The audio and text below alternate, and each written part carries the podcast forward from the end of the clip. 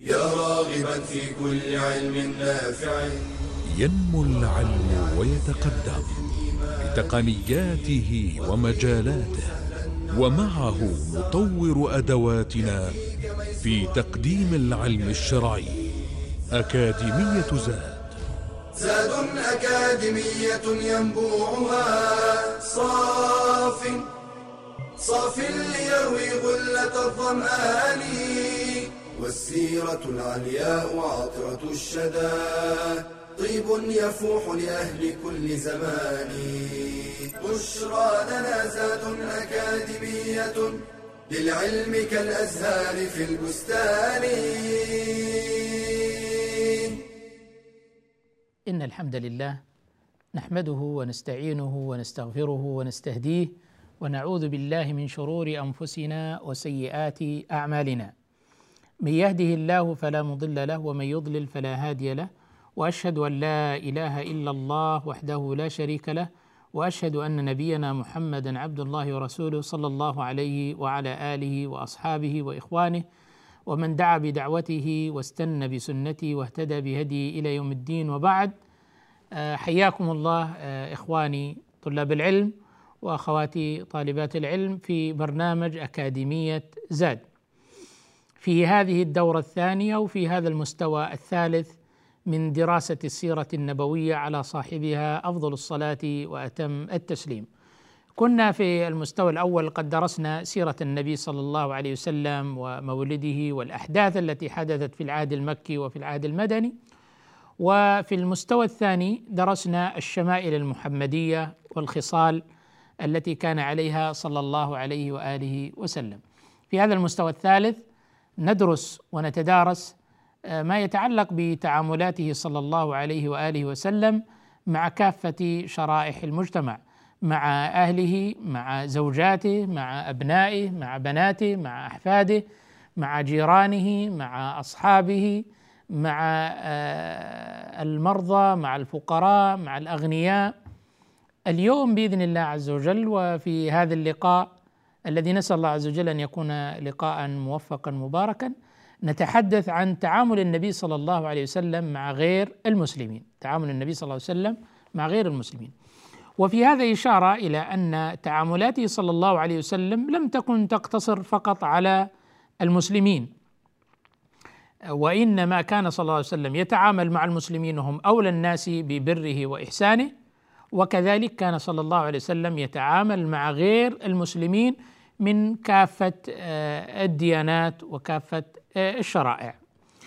هذا التعامل مع آه، غير المسلمين يخضع لتوجيه رباني وشريعة إلهية ليست بمحض الهوى وليست بمحض الاختيار والذوق أو أي من المؤثرات وإنما هذه التعاملات تخضع لآداب إسلامية وضوابط قرآنية تقوم عليها هذه العلاقة.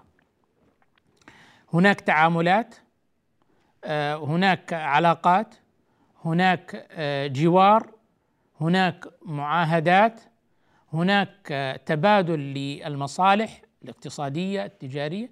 وضع الشرع المطهر لها قواعد وضوابط. أساس هذه القواعد في التعامل مع غير المسلم قائمة على العدل وعدم الظلم. هذا أساس التعامل مع غير المسلم أن يكون قائما على العدل وعدم الظلم. كما قال المولى سبحانه وتعالى في كتابه الكريم لا ينهاكم الله عن الذين لم يقاتلوكم في الدين ولم يخرجوكم من ديارهم أن تبروهم وتقسطوا إليهم إن الله يحب المقسطين.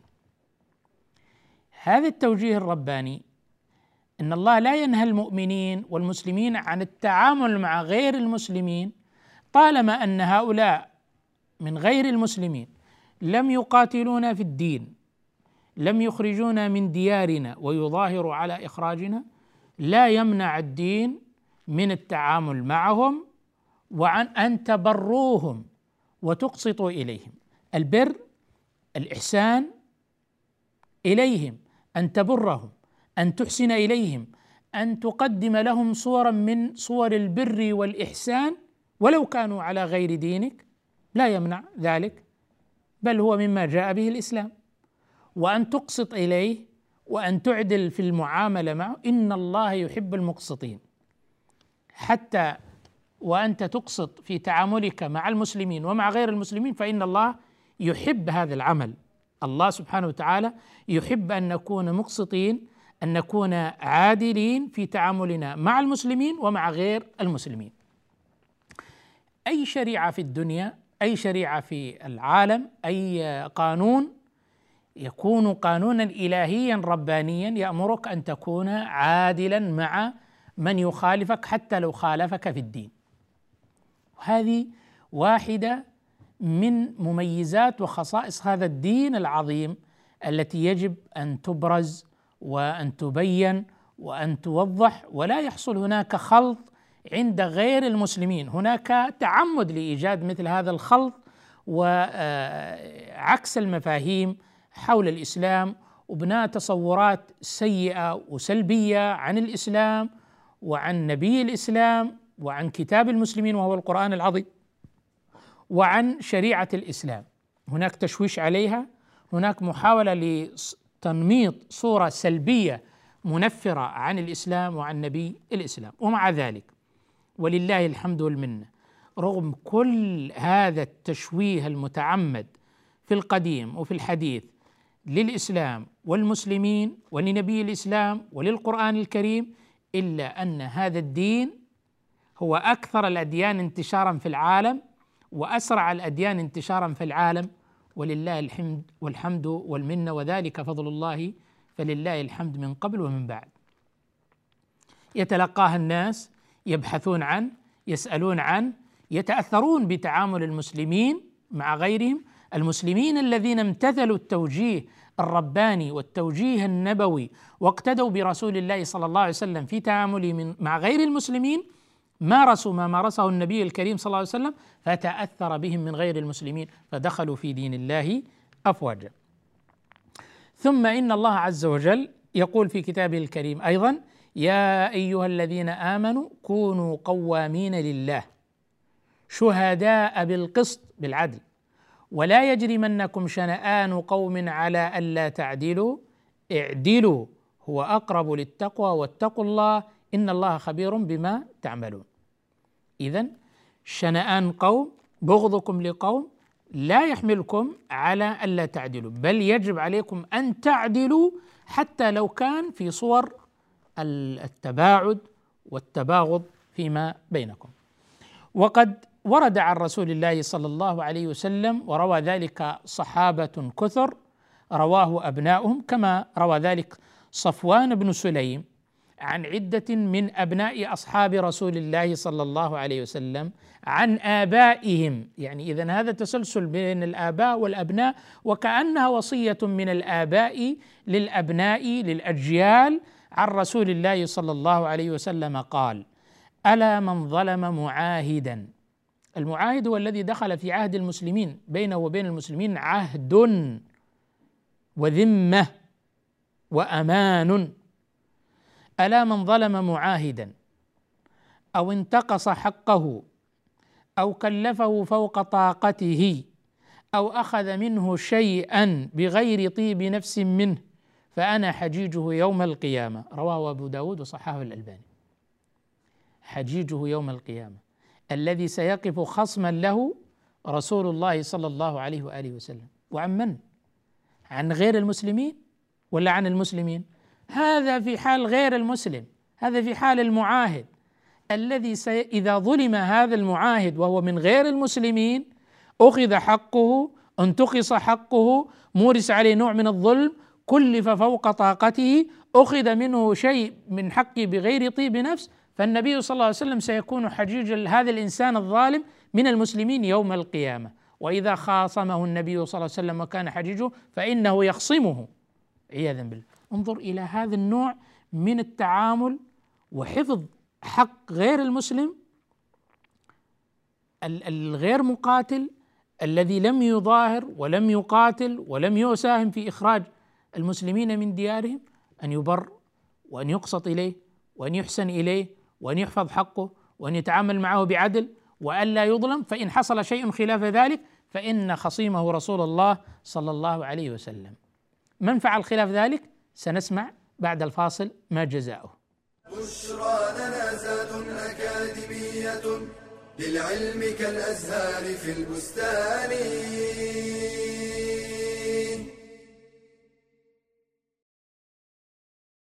من رضي بالله ربا حقت عليه طاعته وعبادته. قال تعالى رب السماوات والأرض وما بينهما فاعبده واصطبر لعبادته. والصبر على أداء الطاعات أكمل من الصبر على اجتناب المحرمات. وطاعة الله تحتاج إلى أنواع من الصبر كالصبر على الإخلاص فيها ومدافعة دواعي الرياء والغرور والصبر على الاتباع فيها وتكميلها. والصبر على ترك التقصير فيها والابتداع والمداومة عليها وعدم الانقطاع. قال تعالى وأمر أهلك بالصلاة واصطبر عليها لا نسألك رزقا نحن نرزقك والعاقبة للتقوى. ومن صبر على الطاعة أثيب عليها عند العجز عن فعلها. قال صلى الله عليه وسلم إذا مرض العبد أو سافر كتب له مثل ما كان يعمل مقيما صحيحا. والمداومة على الطاعة تقود إلى حسن الخاتمة. فإن الكريم قد أجرى عادته بكرمه أن من عاش على شيء مات عليه ومن مات على شيء بعث عليه. فاصبر على طاعة الله حتى تلقاه قال الحسن البصري رحمه الله إن الله لم يجعل لعمل المؤمن أجلا. دون الموت. ثم قرأ. واعبد ربك حتى يأتيك اليقين.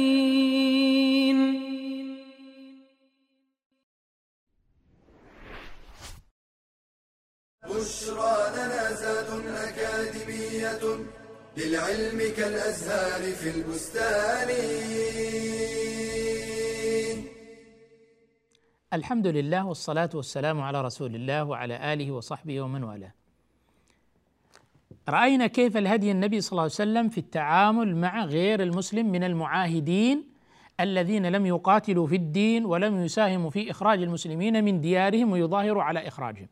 كيف أنه أمر بالعدل معه والإقساط إليه وبره والإحسان إليه وأن يعامل بالعدل والإنصاف وأن لا يظلم حقه وأن لا ينتقص من حقه شيء وأن لا يكلف فوق طاقته وأن لا يؤخذ شيئا من حقه بغير طيب نفس.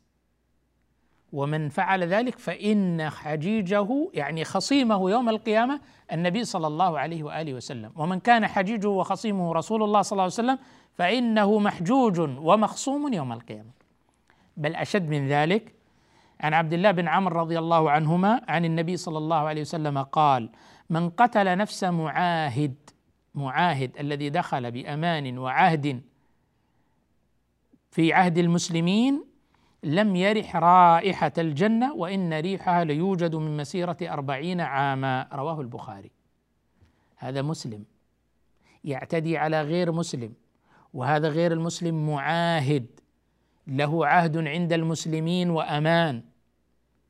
فيقتله لا يرح رائحة الجنة وإن ريحها ليوجد من مسيرة أربعين عاما. وهذا يعني تخويف كبير وبيان ووضوح لحق غير المسلم من المعاهدين وكيف يعني يلقون من التعامل الراقي الذي لا يوجد في دين من الأديان.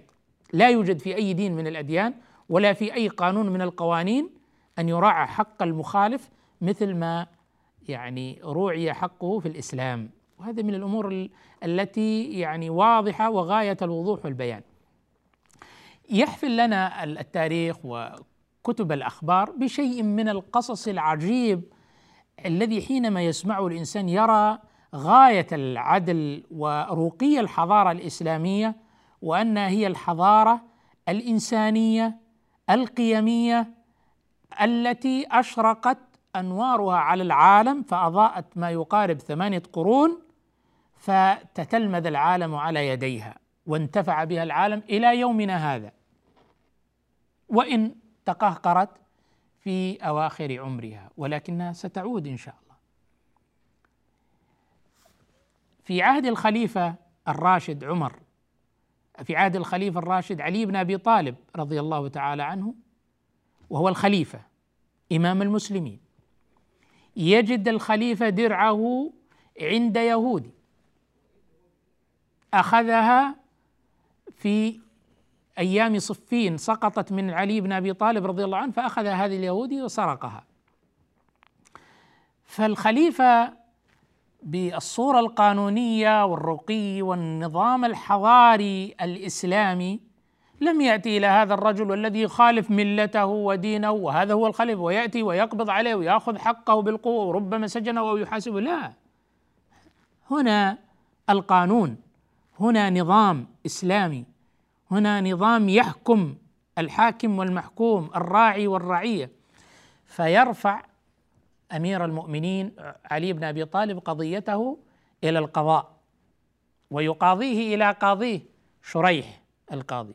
فيأتي أمير المؤمنين وهذا اليهودي خصمان يتقاضيان تحت القضاء الشرعي عند قاضي المسلمين.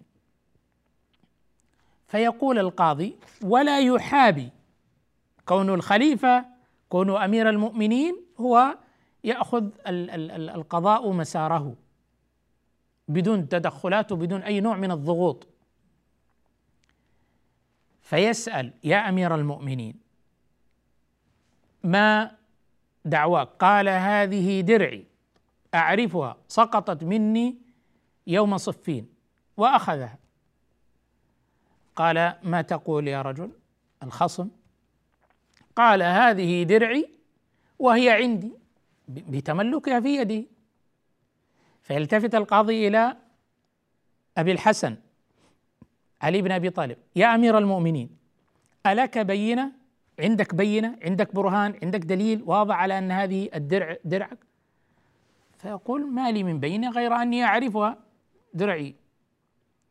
فيقضي القاضي أن الدرع لليهود وليست لأمير المؤمنين لأن البينه على من ادعى واليمين على من أنكر. هذه سياسة القضاء الشرعي.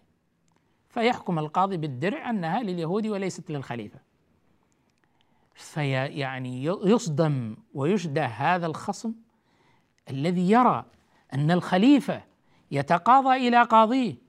ويقف هو وخصمه سواء أمام القاضي ثم أن القاضي يحكم له على الخليفة أن هذا دين الأنبياء وأن هذا دين سماوي وأن هذا حق لا يمكن أن يكون باطلا. أشهد أن لا إله إلا الله وأن محمدا رسول الله. هذه درعك يا أمير المؤمنين ثم يعطيه. فيقول أمير المؤمنين أما وقد أسلمت فإن الدرع هدية وهبه إليك. انظر أثر العدل والتعامل بالقسط في أن يجذب الناس إلى دين الله أفواجا حتى لو كانوا من الخصوم ومن الأعداء. العدل الإنصاف في التعامل معهم يؤثر عليهم فيدخلون في دين الله أفواجا. أيضا من الهدي النبوي في التعامل مع غير المسلمين هو الحرص على دعوتهم إلى الله عز وجل. يعني يهمه أمرهم ودخولهم في الإسلام ودخولهم في الدين ويفرح لإسلامهم ويحزن لإعراضهم. حتى أن الله عز وجل فلعلك باخع نفسك ألا يكونوا مؤمنين. فلا تذهب نفسك عليهم حسرات. كان النبي صلى الله عليه وسلم يتحسر ويتألم. فينهاه ربه لا تذهب نفسك عليهم حسرات لا تهلك نفسك عليهم ألا يكونوا ألا يسلموا ألا يؤمنوا ألا يستجيبوا. فكان النبي صلى الله عليه وسلم حريص على هدايتهم حريص على دعوتهم حريص على دخولهم للإسلام بل كان يدعو أصحابه إلى أن يحرصوا على دعوة غير المسلمين. لما أرسل علي بن أبي طالب وأعطاه اللواء في فتح خيبر مع اليهود قال له امضي على رسلك على مهلك. ثم ادعهم إلى الله وإلى الإسلام. فوالله لأن يهدي الله بك رجلا واحدا خير لك من حمر النعم. رواه البخاري. يعني كان النبي صلى الله عليه وسلم حريص عليهم وحريص على هدايتهم وكان لما يبعث الرسل إليهم وحتى في موضوع القتال والجهاد كان يحرص على أن يسلموا على أن يدخلوا في الدين. على أن يهتدوا ويترك لهم ما في أيديهم طالما أنهم أسلموا وآمنوا يترك لهم ما في أيديهم. لا يريد منهم غير أن يدخلوا في دين الله يفعل فكان حريص على ويقول له أول ما تبدأ ادعهم إلى الله إلى الإسلام. فوالله وهذا قسم لأن يهدي الله بك رجلا واحدا خير لك من حمر النعم. حمر النعم اللي هي الإبل النجيبة الحمراء وهي كانت من نفائس أموال العرب. من نفائس وأغلى وأثمن أموال العرب. فهداية إنسان ودخوله للإسلام وخروجه من ظلمات الكفر إلى نور الإسلام خير لك من حمر النعم من هذه الأموال ومن نفائس الأموال. وكان يدعو لهم كان يدعو لهم. النبي صلى الله عليه وسلم كان يقول اللهم أعز الإسلام بأحب الرجلين إليك. عمرو بن هشام أو عمر بن الخطاب. عمرو بن هشام اللي هو أبو جهل أو عمر بن الخطاب. لماذا؟ لأن هذين الرجلين كانا أقوي قويين. رجل قوي في شخصيته في قدراته في مواهبه شخصية قيادية شخصية مؤثرة فكان يدعو الله عز وجل. ليس بإسلامهما فقط وهدايتهما بل أن يجعل الله عز وجل منهما سببا لعز الإسلام والمسلمين. هذا الذي يحارب الإسلام هذا الذي يؤذي المسلمين. تدعو له؟ نعم. كان من هدي الرسول صلى الله عليه وسلم أن يدعو لهم اللهم أعز الإسلام بأحب الرجلين إليك عمرو بن هشام أو عمر بن الخطاب. وكان يدعو لأمهات أصحابه من غير المسلمين. يعني أصحابه. أسلم بعضهم وأمه لم تسلم فكان يدعو لهم. سنتعرف على مزيد من القصص في ذلك والتعاملات بعد الفاصل. بشرى لنا زاد أكاديمية للعلم كالأزهار في البستان.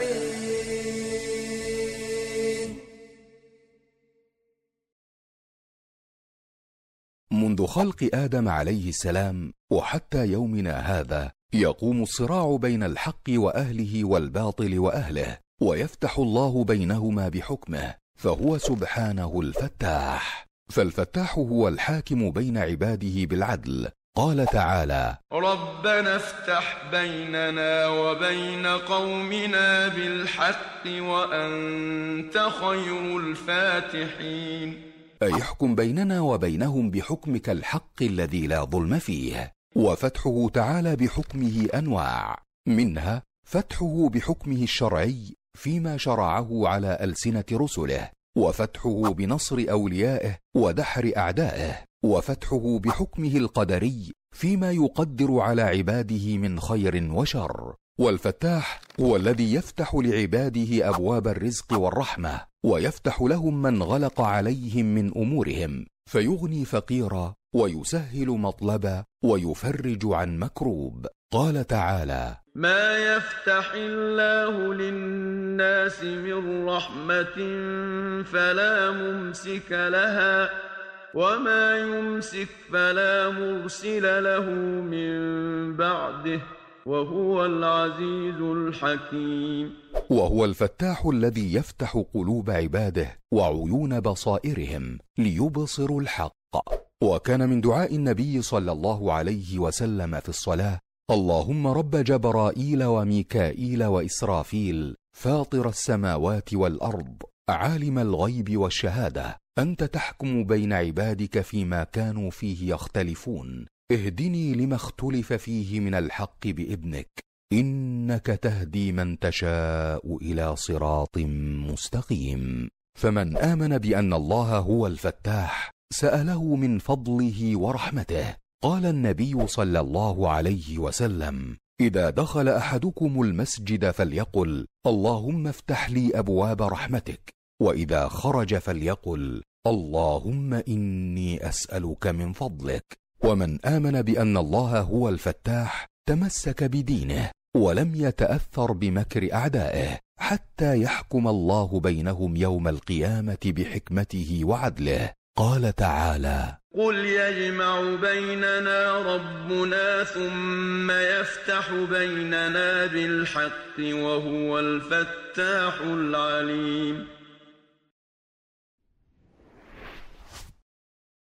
بشرى لنا زاد أكاديمية للعلم كالأزهار في البستان.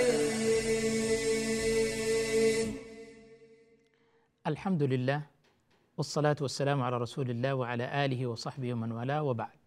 ما زلنا نتدارس هدي النبي صلى الله عليه وسلم في تعامله مع غير المسلمين من شتى الطوائف ومن ذلك أنه كان يحرص على دعوتهم للإسلام. إن من أعظم البر بغير المسلم ومن أعظم الإحسان إلى غير المسلم هو دعوته إلى الإسلام. أعظم إحسان لغير المسلم أن تساعده للخروج من ظلمات الكفر إلى نور الإسلام. ومن التيه في الضلال والانحراف إلى الرشد والاستقامة في الإسلام والإيمان بالله عز وجل. وكان صلى الله عليه وسلم يتخذ جميع الأساليب في ترغيبهم في الإسلام في تألفهم في جذبهم إلى الدين في نقاشهم في حوارهم في تحفيز وتشجيع صحابته على دعوتهم كما سمعنا لما قال لعلي أنفذ على رسلك على مهلك يعني بحكمة وتأودة وليكن أول ما تدعوهم إلى الله إلى الإسلام. فوالله لأن يهدي بك الله بك رجلا واحدا خير لك من حمر النعم. كان يحفز أصحابه ويحرصهم على هداية غير المسلمين وعلى دعوتهم. وهذا ما يمكن أن نسير عليه من هديه صلى الله عليه وسلم الحرص على هداية غير المسلمين. من ذلك ترجمة الكتب ترجمة المقاطع المفيدة النافعة عن الإسلام وخصائص الإسلام وفضائل الإسلام وما يجذبهم إلى دين الله وبيان حقيقة هذا الدين وترغيبهم في الإسلام هذا مما يعني يحرص عليه المسلم. سواء في الترجمة أو في حسن التعامل معهم. كثير من من غير المسلمين دخلوا في دين الله أفواجا بسبب التعامل الحسن من تجار المسلمين من الطلاب المبتعثين إلى الخارج. كم من طالب كان سببا في إسلام أستاذه كان سببا في إسلام زملائه الذين يدرسون معه في القاعات الدراسية. بسبب حسن تعامله بإحسانه بمبادراته بأنه يمثل قدوة حقيقية للدين يقدم صورة حقيقية للإسلام الذي يتم تنميطه وتنميط أصحابه وتشويه صورته في مختلف وسائل الإعلام الغربية والشرقية وأنه دين دموي وأن أصحابه متوحشين وأنه يعني يحارب حقوق الإنسان ابدا. والله لو عرفت البشرية بكل تجرد وإخلاص بكل تجرد وإخلاص وبعيد عن المؤثرات الخارجية يقفون لله صادقين ويقبلون على قراءة هذا الدين وتعاليم هذا الدين والله لن يترددوا في الإسلام إذا كانوا صادقين في طلب الحق لأنهم لن يجدوا دينا ولا نظاما ولا تشريعا يحفظ حقوق الإنسان ويعلي من قدره وكرامته كما هو موجود في الإسلام. والله لن يجدوا دين يشعرون بسعادتهم الروحية والجسدية والعقلية والنفسية وذهاب الشقاء التي تعانيه البشرية مثل ما هو موجود في هذا الدين. لن يجدوا دين أو تشريع أو نظام أو نوع من أنواع ما يسمونه الآيديولوجيا التي تحقق وتخرج الإنسان من شقوته إلى السكينة والطمأنينة كما هو موجود في هذا الدين. ولذلك الواجب على أتباع هذا الدين بكل تخصصاتهم وكل قدراتهم ومواهبهم أن يقدموا الإسلام كما هو بدون أي شوائب. قال الله وقال رسوله صلى الله عليه وآله وسلم يقدم دين الله بعيدا عن سلوكياتهم ولكن السلوكيات مؤثرة جدا. فحينما نقدم الدين لغير المسلمين ونمتثل هذا الدين فإن الناس سيقبلون على دين الله افواجا. التعامل الترجمة القدوة الحسنة المساهمة الإيجابية في الحضارة كل هذا سيكون سبب في آه، هداية الخلق إلى الإسلام غير المسلمين. فكم رأينا من أبنائنا وطلابنا المبتعثين إلى البلاد الشرقية أو الغربية ممن أثروا حتى في أساتذتهم بكريم أخلاقهم بوعيهم برقي سلوكهم بتفوقهم الدراسي والعلمي بانهم شخصيات قدوات حقيقية وأنهم يمتثلون ما يدعونه مسلم حقيقي يمارس الإسلام وتعاليم الإسلام بصدق فيتأثر الأستاذ.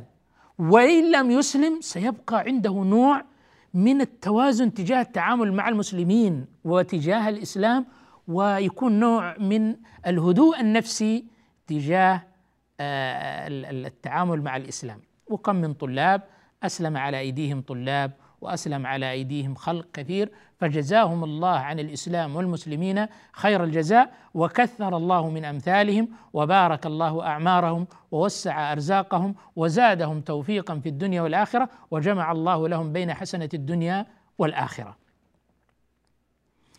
أيضا من حرص النبي صلى الله عليه وسلم على هداية غير المسلمين أنه كان يرسل الكتب والرسل إلى فارس إلى الروم إلى الملوك يبعث إليهم يدعوهم إلى الإسلام. أسلم تسلم. أسلم يؤتك الله أجرك مرتين. اذا في ترغيب ودعوة إلى آه، الإسلام. كما حثنا النبي صلى الله عليه وسلم وأمرنا الله تبارك وتعالى في كتابه الكريم بالمجادله بالحسنى مع أهل الكتاب. المجادلة بالحسنى مع أهل الكتاب. أهل الكتاب وإن كان كتابهم محرف إلا أنهم يدعون وينتسبون إلى كتاب سواء كانوا ال ال ال اليهود ينتمون إلى التوراة أو النصارى وانتمائهم إلى الإنجيل. فالله عز وجل يأمرنا بمجادلتهم بالتي هي أحسن. قال الله عز وجل ولا تجادلوا أهل الكتاب الا أول شيء نهي. ثم إلا أداة حصر وقصر. اذا يفيد يعني لا ينبغي أن يحصر الجدال معهم ولا تجادلوا أهل الكتاب إلا بالتي هي أحسن إلا الذين ظلموا منهم. من يظلم يجادل بغير التي هي أحسن بنفس الأسلوب الذي يتعامل به في نوع المجادلة فيها نوع من آه الإغلاظ. لكن الأصل في المجادلة معهم أن تكون بالتي هي أحسن. لماذا؟ من أجل أن الجدال بالتي هي أحسن وأنت تملك الحق المسلم العالم الواعي بدينه يملك الحق الذي لا يمكن لمن يسمعه ويتحاور مع صاحبه إلا أن يخضع له إذا كان يريد الحق. بل إذا كان منطقيا عقلانيا فإن الجدال بالحسنى يجعل الإنسان في حالة من التوازن على أقل تقدير إن لم يتقبل فإنه لا يعادي في الغالب ولا يحارب ولا وتخف عنده حدة آه، العصبية تجاه الدين وتجاه المسلمين. هكذا أمر الله عز وجل بالتعامل مع غير المسلمين. ولا تجادلوا أهل الكتاب إلا بالتي هي أحسن إلا الذين ظلموا منهم. هدي آخر من هدي الإسلام موروث عن نبي الإسلام صلى الله عليه وآله وسلم يمكن أن ندخله في قضية التعاملات في أخلاقيات الحروب التي لم يعرفها غير المسلمين. أخلاقيات الحروب وأنت تحارب عدوك وتقاتله في ميدان المعركة هناك أخلاقيات لهذه الحروب. ومن ذلك ما أوصى به الصديق رضي الله تعالى عنه جيش المسلمين جيش أسامة وهم ينطلقون إلى الروم إلى الشام. قال لهم موصيا وهو آخذ هذا الهدي من رسول الله صلى الله عليه وسلم. لا تخونوا ولا تغلوا ولا تغدروا ولا تمثلوا ولا تقتلوا طفلا صغيرا ولا شيخا كبيرا ولا امرأة ولا تعقروا نخلا ولا تحرقوه ولا تقطعوا شجرة مثمرة ولا تذبحوا شاة ولا بقرة ولا بعيرا إلا لمأكلة أي بغرض الأكل وليس الإفساد. وسوف تمرون بأقوام قد فرغوا أنفسهم في الصوامع فدعوهم وما فرغوا أنفسهم له. هذه أخلاقيات الإسلام حتى في الحروب. ائتني بدين أو تشريع أو أمة أو نظام تحمل هذه الأخلاقيات حتى وهي في حروبها وفي قتالها لأعدائها. اللهم ارزقنا حسن الاقتداء برسولك صلى الله عليه وسلم وآخر دعوانا أن الحمد لله رب العالمين. يا راغبا في كل علم نافع متطلعا لزيادة الإيمان وتريد سهلا النوال ميسرا يأتيك ميسورا بأي مكان. زاد زاد أكاديمية ينبوعها. صاف صاف ليروي غلة الظمآن. بشرى لنا بشرى لنا بشرى لنا زاد أكاديمية للعلم كالأزهار في البستان.